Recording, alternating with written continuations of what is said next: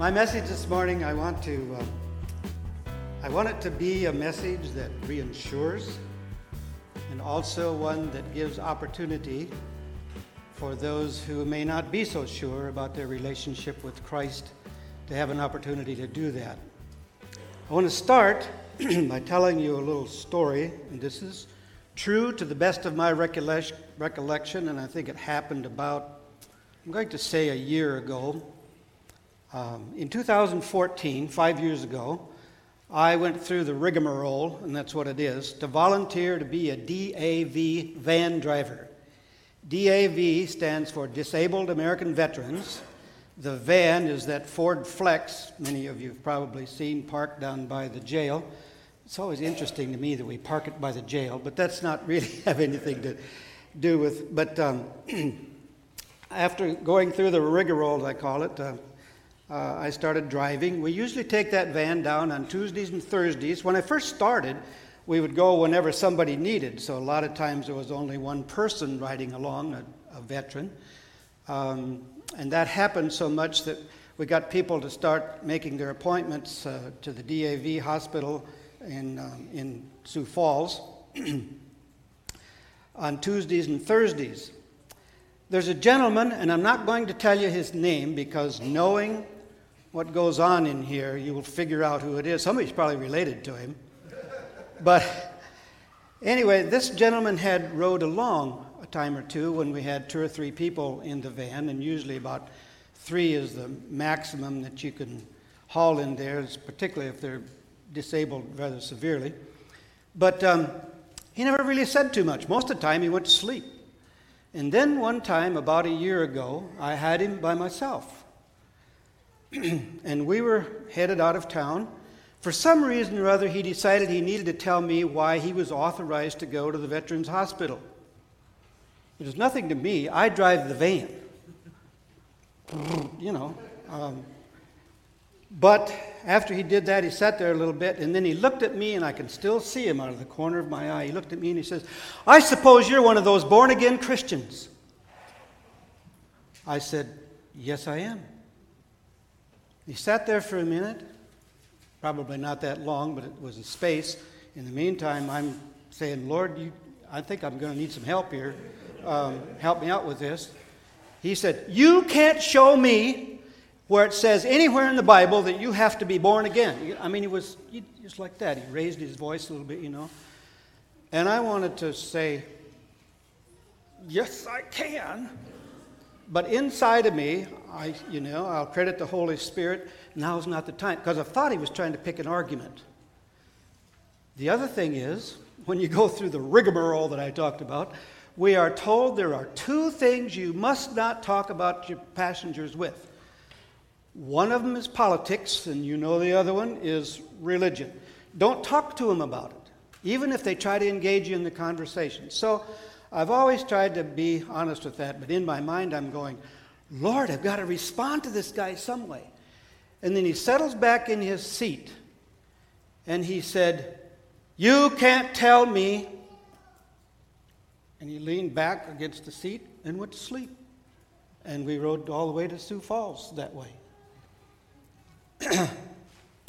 On the way down there, I'm, you know, and he's sleeping over there, and I'm saying, Lord, I've got to find a way to respond to him. I just can't let him tell me that I can't show him, and knowing that I can, just let him get by with it.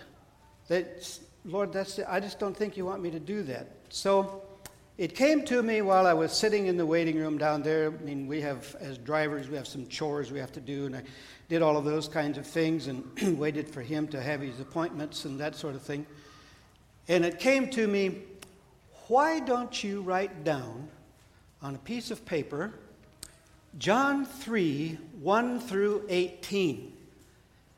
And since, you know, he wants to pick an argument, and since you're not supposed to talk to him about religion, when you let him off at home, when we get back to Huron and we dropped him off at his apartment, hand him this piece of paper and say, you know, you can't tell me, but I need you to know there is a place in the Bible where it says you must be born again. So I did that. But I'm not going to tell you what he said and did until I get to the end. And if I forget, raise your hand and remind me, okay? But John 3 1 through 18, I handed that slip of paper to him, and I had it written on there pretty plainly. But let's just take a minute, and I know that uh, many of you are very familiar with this passage of Scripture. In my mind, this may very well be the most central theme, the most profound set of Scripture verses in the whole Bible. John had a way here, and I want to expand on this a little bit later, but had a way here, if you think about it, from the beginning of the Bible till the very end, and you know this includes John 3:16, and we all know, for God so loved the world. Is that not what the entire Bible is about, encapsulated? And we have Nicodemus coming. So let's just take a minute and read about him. Now there was a man of the Pharisees named Nicodemus a member of the Jewish ruling council. We're going to talk about that in a minute. He came to Jesus at night and he said, Rabbi, we know you are a teacher who has come from God, for no one could perform the miraculous signs you are doing if God were not with him. In reply, Jesus declared, I tell you the truth. No one can see the kingdom of God unless he is born again. There's our words. How can a man be born when he is old? Nicodemus asked. Surely he cannot enter a second time into his mother's womb and be born. Jesus answered, I tell you the truth. No one can enter the kingdom of God unless he's born of water and the Spirit. Capital letter S. Flesh gives birth to flesh, but the Spirit gives birth to spirit. You should not be surprised at my saying you must be born again. The wind blows wherever it pleases. You hear its sound, but cannot tell where it comes from or where it's going. So it is with everyone who is born of the Spirit. How can this be? Nicodemus asked. Jesus said, You're Israel's teacher and you don't understand these things? I tell you the truth. We speak of what we know and we testify to what we have seen, but still, you people don't accept our testimony. I have spoken to you of earthly things and you don't believe. How then will you believe if I speak of heavenly things? No one has ever gone into heaven except the one who came from heaven, the Son of Man. Just as Moses lifted up the snake in the desert, so the Son of Man must be lifted up, that everyone who believes in him may have eternal life. For God so loved the world that he gave his one and only Son, that whoever believes in him shall not perish but have eternal life. For God did not send his Son into the world to condemn the world, but that the world through him might be saved. Whoever believes in him is not condemned, but whoever does not believe stands condemned already, because he has not believed in the name of God's one and only Son.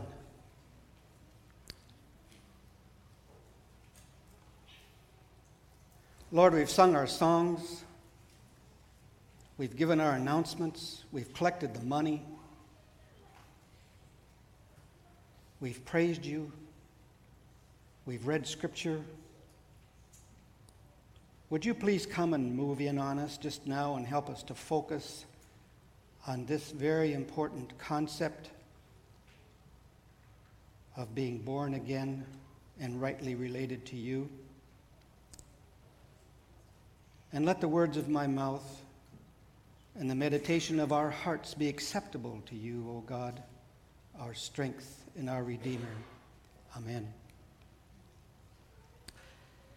Before I share some thoughts with you about this particular section of Scripture.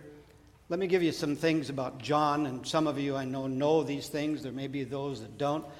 But John wrote his gospel approximately 25 years after Luke. You have Matthew, Mark, and Luke, and they all were written about two years within each other, like 55 and 57 and 59 or BC or something like that. You go clear up 25 years later before John writes a gospel. So when you read John, and I know I'm speaking to you like an academic person, and I can't help that, for that's what I am in this regard. But 25 years later, make no mistake, John had read many times Matthew, Mark, and Luke, that we often call the Synoptic Gospels. John saw no need to repeat all of the things that are in Matthew, Mark, and Luke. All of those miraculous signs and things like that that, that they had talked about and, and written about that Jesus did, John didn't need to address those. And if you read John's gospel carefully, he doesn't find any fault with those either. He just gives us more. In fact, John gives us the God perspective of Jesus' time on earth, whereas the other three gospels kind of give you the human perspective. You know, healing the sick and giving sight to the blind and fixing the lame man and so on. John does some of that too, but there's only one miracle that all four Gospels address, and that's the feeding of the 5,000. Of course, the resurrection, they all of Jesus, they all address that. But that's the, that's the only repeat of all four. Most of what John is telling you is new information. And what John is trying to do, in my mind, and, and he even says so, is to give you the idea of how to be related to Christ from God's perspective. So when you read John, I, you know, I think about all of those kinds of things that he addresses.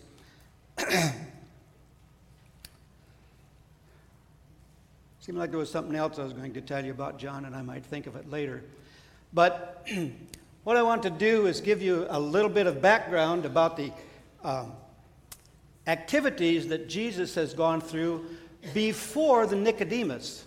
Sometimes I've heard this referred to as the very first episode of Nick at Nite, but you have to be old enough to understand that. Um, it's only been about a week or 10 days, and I'm pointing up there at Cana, that Jesus has been up here and he changed water into wine. Why is that significant? John tells us that that was his very first miraculous sign. I used to think, well, he might have performed other ones, and this just happens to be the first one that he did in that area or something. But if you read John very carefully, John is telling you, no, this is the first time that he performed a miraculous sign like this.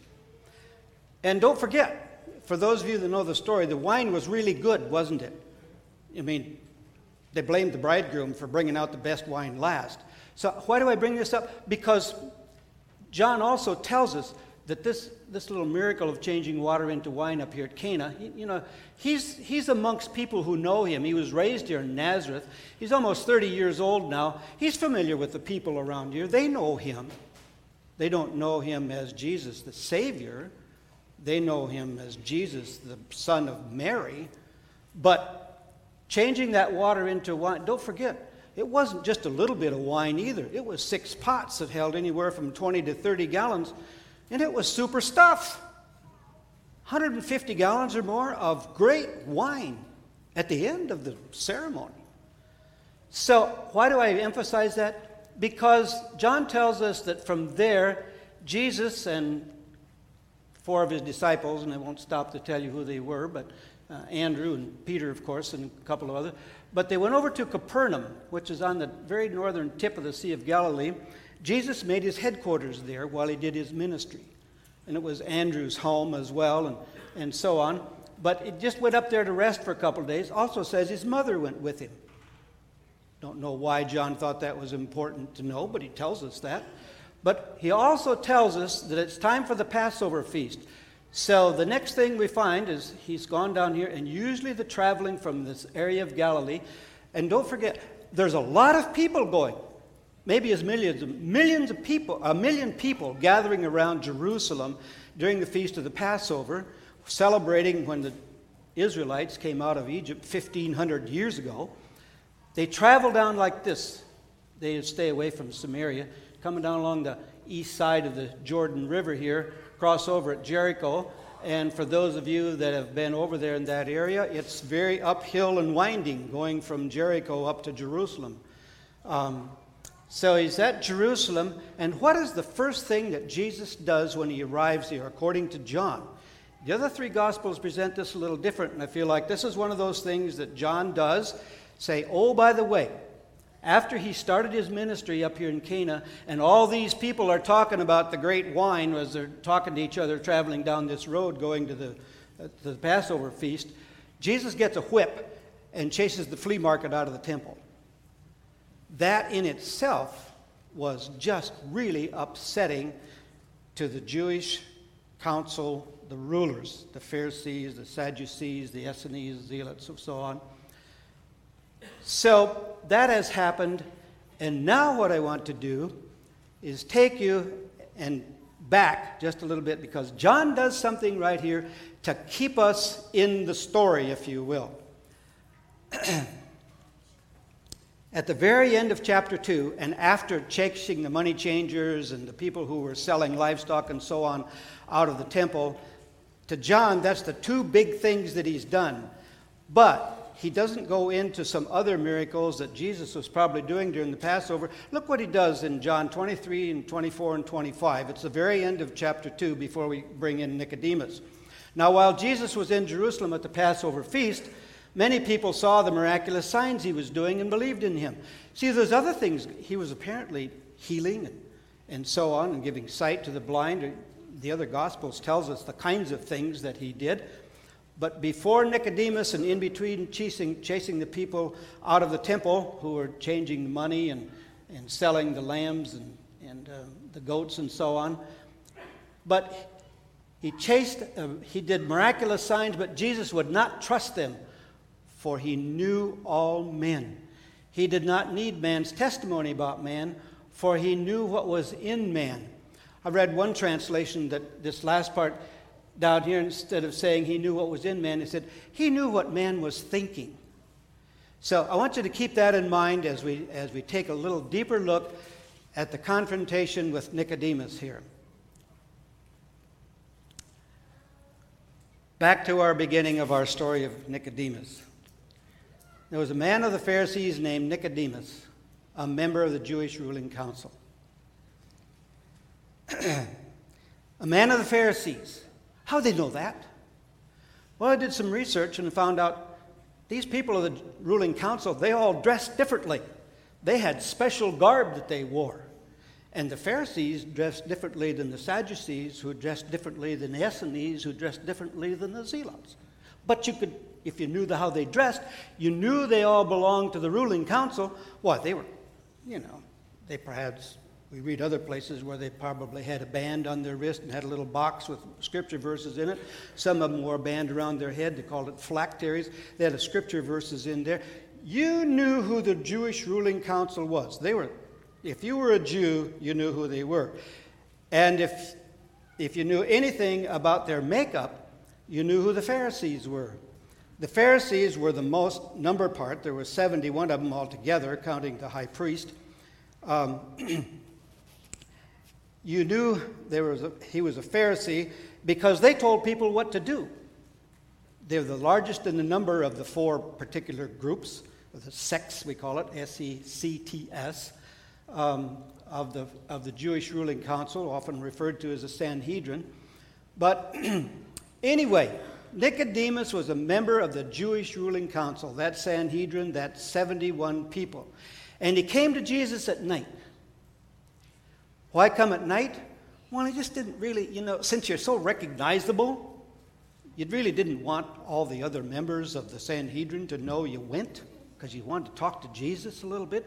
He's upsetting the apple cart here and making the ruling people upset. So he's going to come and address Jesus by himself, and doing it at night, not so many people will know about it. Of course, Jesus has got some disciples with him, and John is relating this to us.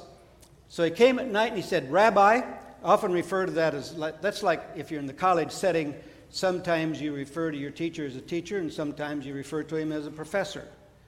Um, most of the people referred to me as Billy. But anyway, uh, we, we know you are a teacher who has come from God, for no one could perform the miraculous signs you're doing if, we're not, if God were not with him. He's making quite a concession here. And notice that in an offhanded way, Nicodemus is kind of trying to say, hey, you know, nice job, right? Also, Nicodemus is, is he not secure in his position? Actually, in the, amongst the Jews, he's risen to a place of real prominence. He's a member of the Sanhedrin. He, he tells what people to do. He tells them how far they can walk on Sunday. He tells them how much they can carry from one house to another. It tells them how far you can carry that from. Go- I mean, he has all kinds of rules that he makes up. Uh, I even read one was it, if houses were too far apart. Even dreamed up. They even dreamed up the idea to build, you know, a little strip of covering over that so it wouldn't be too far. They could call it all one house that way. They did. That's why Jesus called them hypocrites because they did silly things like that. So everybody knew who the, who the Pharisees were. So, in his way, he thinks he's giving Jesus a compliment. Now, look what happens here. In reply, Jesus declared, I tell you the truth. Wham! No one goes to the kingdom of heaven unless he's born again. Nicodemus didn't say anything about how do I get to heaven. He said, We know you're from God. You have to be from God. You couldn't do these things if you weren't. Out of the blue, Jesus like, mm, unless you are born again, you can't see the kingdom of heaven. Um, I, I put myself in Nicodemus's place. One minute he's thinking he's a member of the Jewish ruling council and everything is okay. He's going to heaven. There's no doubt in his mind about it. Think about that. He, that's not a question with him. He's interested in what, how Jesus could do these things. Is, you know, Jesus is telling people he's the Messiah. And Nicodemus is, what's going on here? I know you're from God, but let's find out what's happening here. Unless you're born again, you can't. So Nicodemus says, ah, how can, how can we be born when he's old? Surely you can't enter your mother's womb and be born again. Notice the difference here, and I, I, won't come back to it again too much, I hope. The levels of thinking. Jesus is talking to him from God's perspective, is he not? And what is Nicodemus doing? He's coming to him from the human expect- perspective. You know, you can't go back to your mother's womb and be born again. Jesus answered, I tell you the truth. No one can enter the kingdom of God unless he's born of water and the Spirit. Flesh gives birth to flesh, but the Spirit gives birth to spirit. And you shouldn't be surprised at my saying this, that you must be born again. Let's go back here just a little bit. I, you know, I read and you, you look at Bible scholars, and Bible scholars want to get into big discussions here, and I suppose some ministry students got their PhDs fussing over this. I rather look at it rather simply because Jesus says here, you know, you got to be born of water, regular birth, or of the Spirit, spiritual birth. Why do we need to go on there and discuss what the water might mean or what the Spirit might mean? Something. Bible scholars just want to trash that, in my opinion, because Jesus is really pretty plain. You need to have your spirit changed, just like when you were born in the flesh. And he tells Nicodemus, You shouldn't be surprised at my saying this. The wind blows where it pleases, you hear its sound, but you cannot tell where it comes from, where it's going. So, with everyone born of the Spirit, we can't see the wind. That's what Jesus is saying. And the same thing is true with the Spirit. You can't see it, but you can know its effects, just like the wind. I mean, as a comparison, he's trying to speak to him on a level that he might understand. But look at Nicodemus. How can this be? Nicodemus asked. I think Jesus has finally given up. You're Israel's teacher, and you don't understand these things? Now, why would Jesus say that? I, I got pondering on that, and here's a member of the Jewish ruling council, as we call him the Sanhedrin, and he's got a position of influence in the church, and yet Jesus is saying, you know, you don't, you don't seem to understand these things. Well, even Jewish boys in those days had to memorize a lot of scripture. And if you were going to be a member of the Sanhedrin, you had to memorize a lot of scripture, all of what we know as the Old Testament, and maybe, you know, maybe you didn't have to memorize it all, but you had to be very familiar with it. You need to know what it told, tells you. So I'm looking at this, say, why would Jesus say that to him? And I found that there are, there's a place in Deuteronomy, there's another in Jeremiah. Uh, I like the one in Ezekiel here, who in my mind really explains why Jesus might say that to him. Ezekiel 36, and of course, Ezekiel was talking to people who had been exiled, and, and the Israelite nation did not exist anymore at this time when Ezekiel is talking to these people.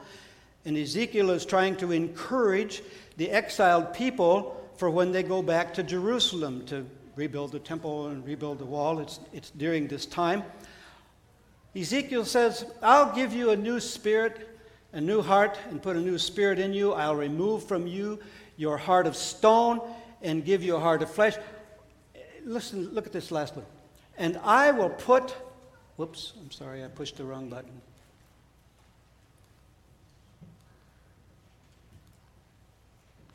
And I will put my spirit in you and move you to follow my decrees and be careful to keep my laws. Is there ever a better description of what it means to be born again than this right here in the Old Testament? What, what this is saying, I get a picture. And Jesus is telling Nicodemus, you should understand this. When you're born, and it's no fault of ours, we are born sinners. We hear that all the time. That's because Adam and Eve sinned, and we're descendants of Adam and Eve. So when we're born, our spirit is aligned with Satan we, you know, we desire to do things for ourselves and, and, you know, sinful kinds of things. When you decide to become a follower of Jesus, it's like you move over here and you become a follower of Christ. Oh, that's not to say that those things over there leave you totally, you know, but your intention is to be over here. That, that seems to me like what Ezekiel is saying here.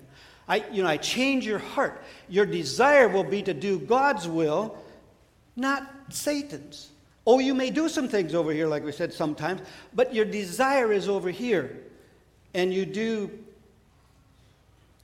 you deliver meals on wheels because you care about people and you care about Christ and the kinds of things that Christ wants you to do. I don't know how to make it any simpler than that. And Jesus is saying to Nicodemus, You should understand that. It's more than one place in the Bible. I tell you the truth. We speak of what we know and we testify to what we've seen, but still, you people, you people would be the Sanhedrin, the Jewish rulers. You people don't accept our testimony. I've spoken to you of earthly things, talked about the wind, you know, blowing to try to get Nicodemus to understand. And you don't believe, how then will you believe if I speak of heavenly things? No one has ever gone into heaven, except the one who comes from heaven. I put these in, in red because I wanted to make sure that we understood that this is Jesus talking. This is not um, Matthew or Luke or somebody's, you know, and trust me, I, I I trust the inspired word of God, but it just seems to me to make so certain that this is Jesus speaking to a man like you and me, and I'll get to that in just a moment. Just, just as Moses lifted up the snake in the desert, so the Son of Man must be lifted up. I need to pause there. There may be those. Um, when the Israelite nation was led out of Egypt by Moses, and this would have been 1,500 years before this, when, when they did that, near the end of their 40 years on the desert, near the end, they were invaded by snakes, venomous snakes. People were dying. And they started calling out to the Lord, Lord, and, and Moses, help us out here, come on. And Moses prayed to God, and God told Moses, okay, make a bronze snake and put it on a pole and take it up there on that hill. And everyone who is bitten by a snake and is in fear of dying can go and look up at that snake, that bronze snake up there, and they'll be healed. And they were. And pretty soon they were able to move on. And later there's a story, you know, entering the promised land and so on. But that's what Jesus is referencing here, something that happened 1,500 years ago. And the similarity between looking up at that bronze snake and looking up at Christ on the altar. Because Jesus already knows, um, I mean, on the cross, Jesus already knows that that's what's going to happen to him. So that everyone who believes in him may have eternal life. People who looked up at the snake were given their life back. People who look up at the cross and see Jesus there, accept him as their Savior, have eternal life. For God, I'm, I'm, I'm praying that all of this buildup for the most important verse in the whole Bible, I feel, gets to this For God so loved the world that he gave his one and only Son. We have religions, even in our country, that think Jesus wasn't the only Son that whoever believes in him shall not perish but have eternal life. We all know that verse so well. Um, my goal this morning is that we make sure that we understand that Jesus was talking to a person like you and me who thinks they're okay. For God did not send his Son, God did not send me into the world to condemn the world, but to save the world through him, through me. He's, he's talking to Nicodemus, and he's referring to himself. Whoever believes in him is not condemned, but whoever does not believe stands condemned already because he hasn't believed in the name of God's one and only Son. In academic circles, we call that very tight logic. You begin the sentence and you end up defending the sentence with the same thing that you start with. It's because you didn't believe, you're condemned because you didn't believe. It's just, it's that very, it's very tight. Why does he say that? Because, as I said earlier, we are born as sinners and we stand condemned unless we're born again. Jesus declared, You must be born again if you want to see the kingdom of God. Let me see if I can pull all this together and connect the dots that I've tried to create here. I see Nicodemus as not so much different from a lot of us. He thought he was okay we are inundated in our world today, and this is my, it's, it's a monstrous fear of mine. I see it in my own family. I'm okay. I can decide how to get to heaven.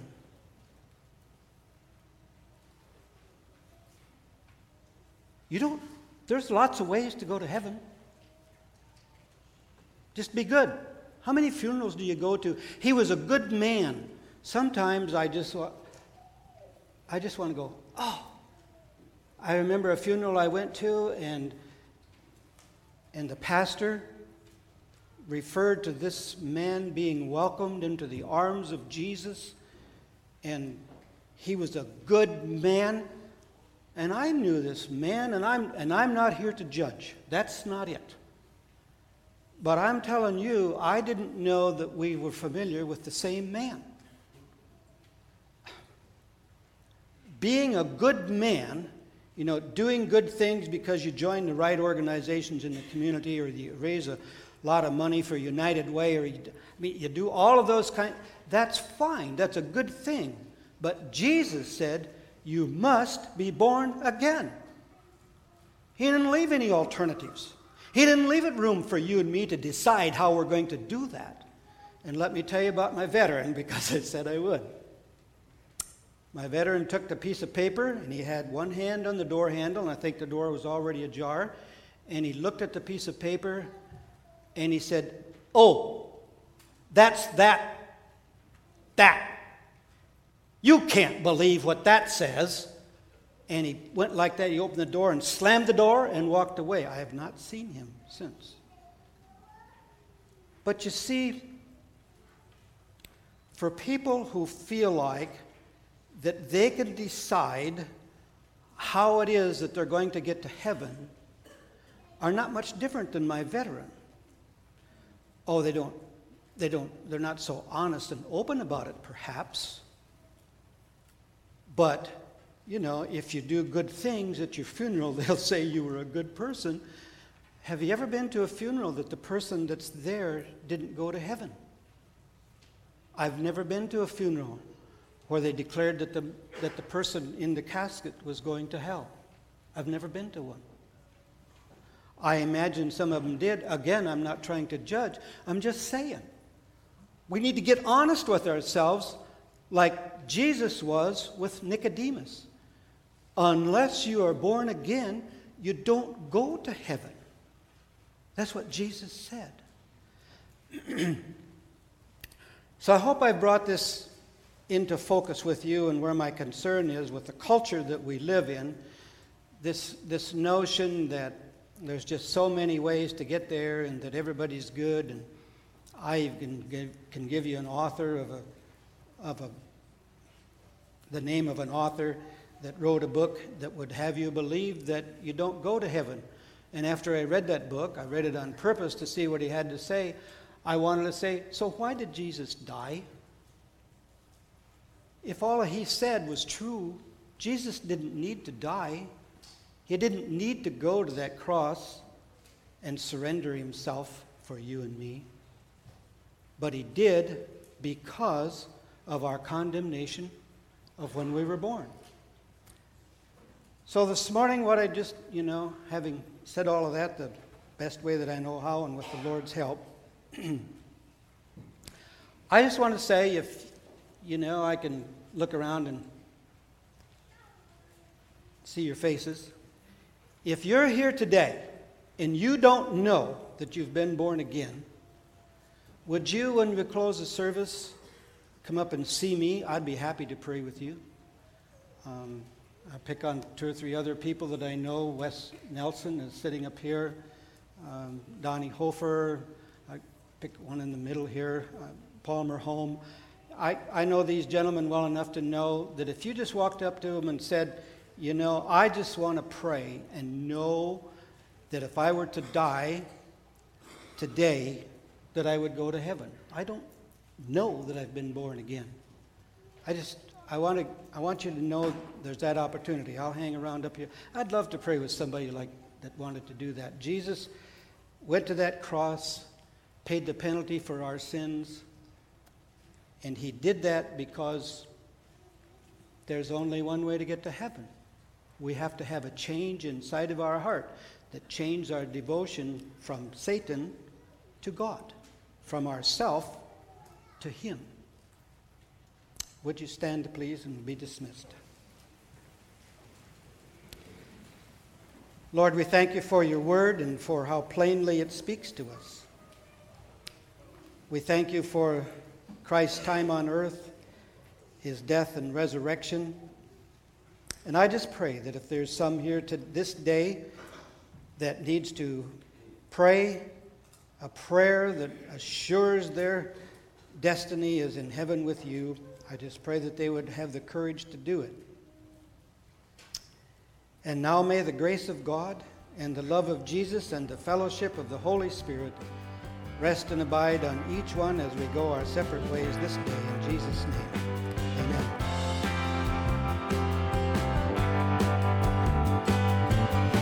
We hope you've enjoyed today's message. If you would like to know more about Bethesda Church, you can check us out on the web by going to our website, which is BethesdaMB.org. That's Bethesda, M as in Mary, B as in boy.org. Or check us out on Facebook by searching for Bethesda Church of Huron. Have a blessed day.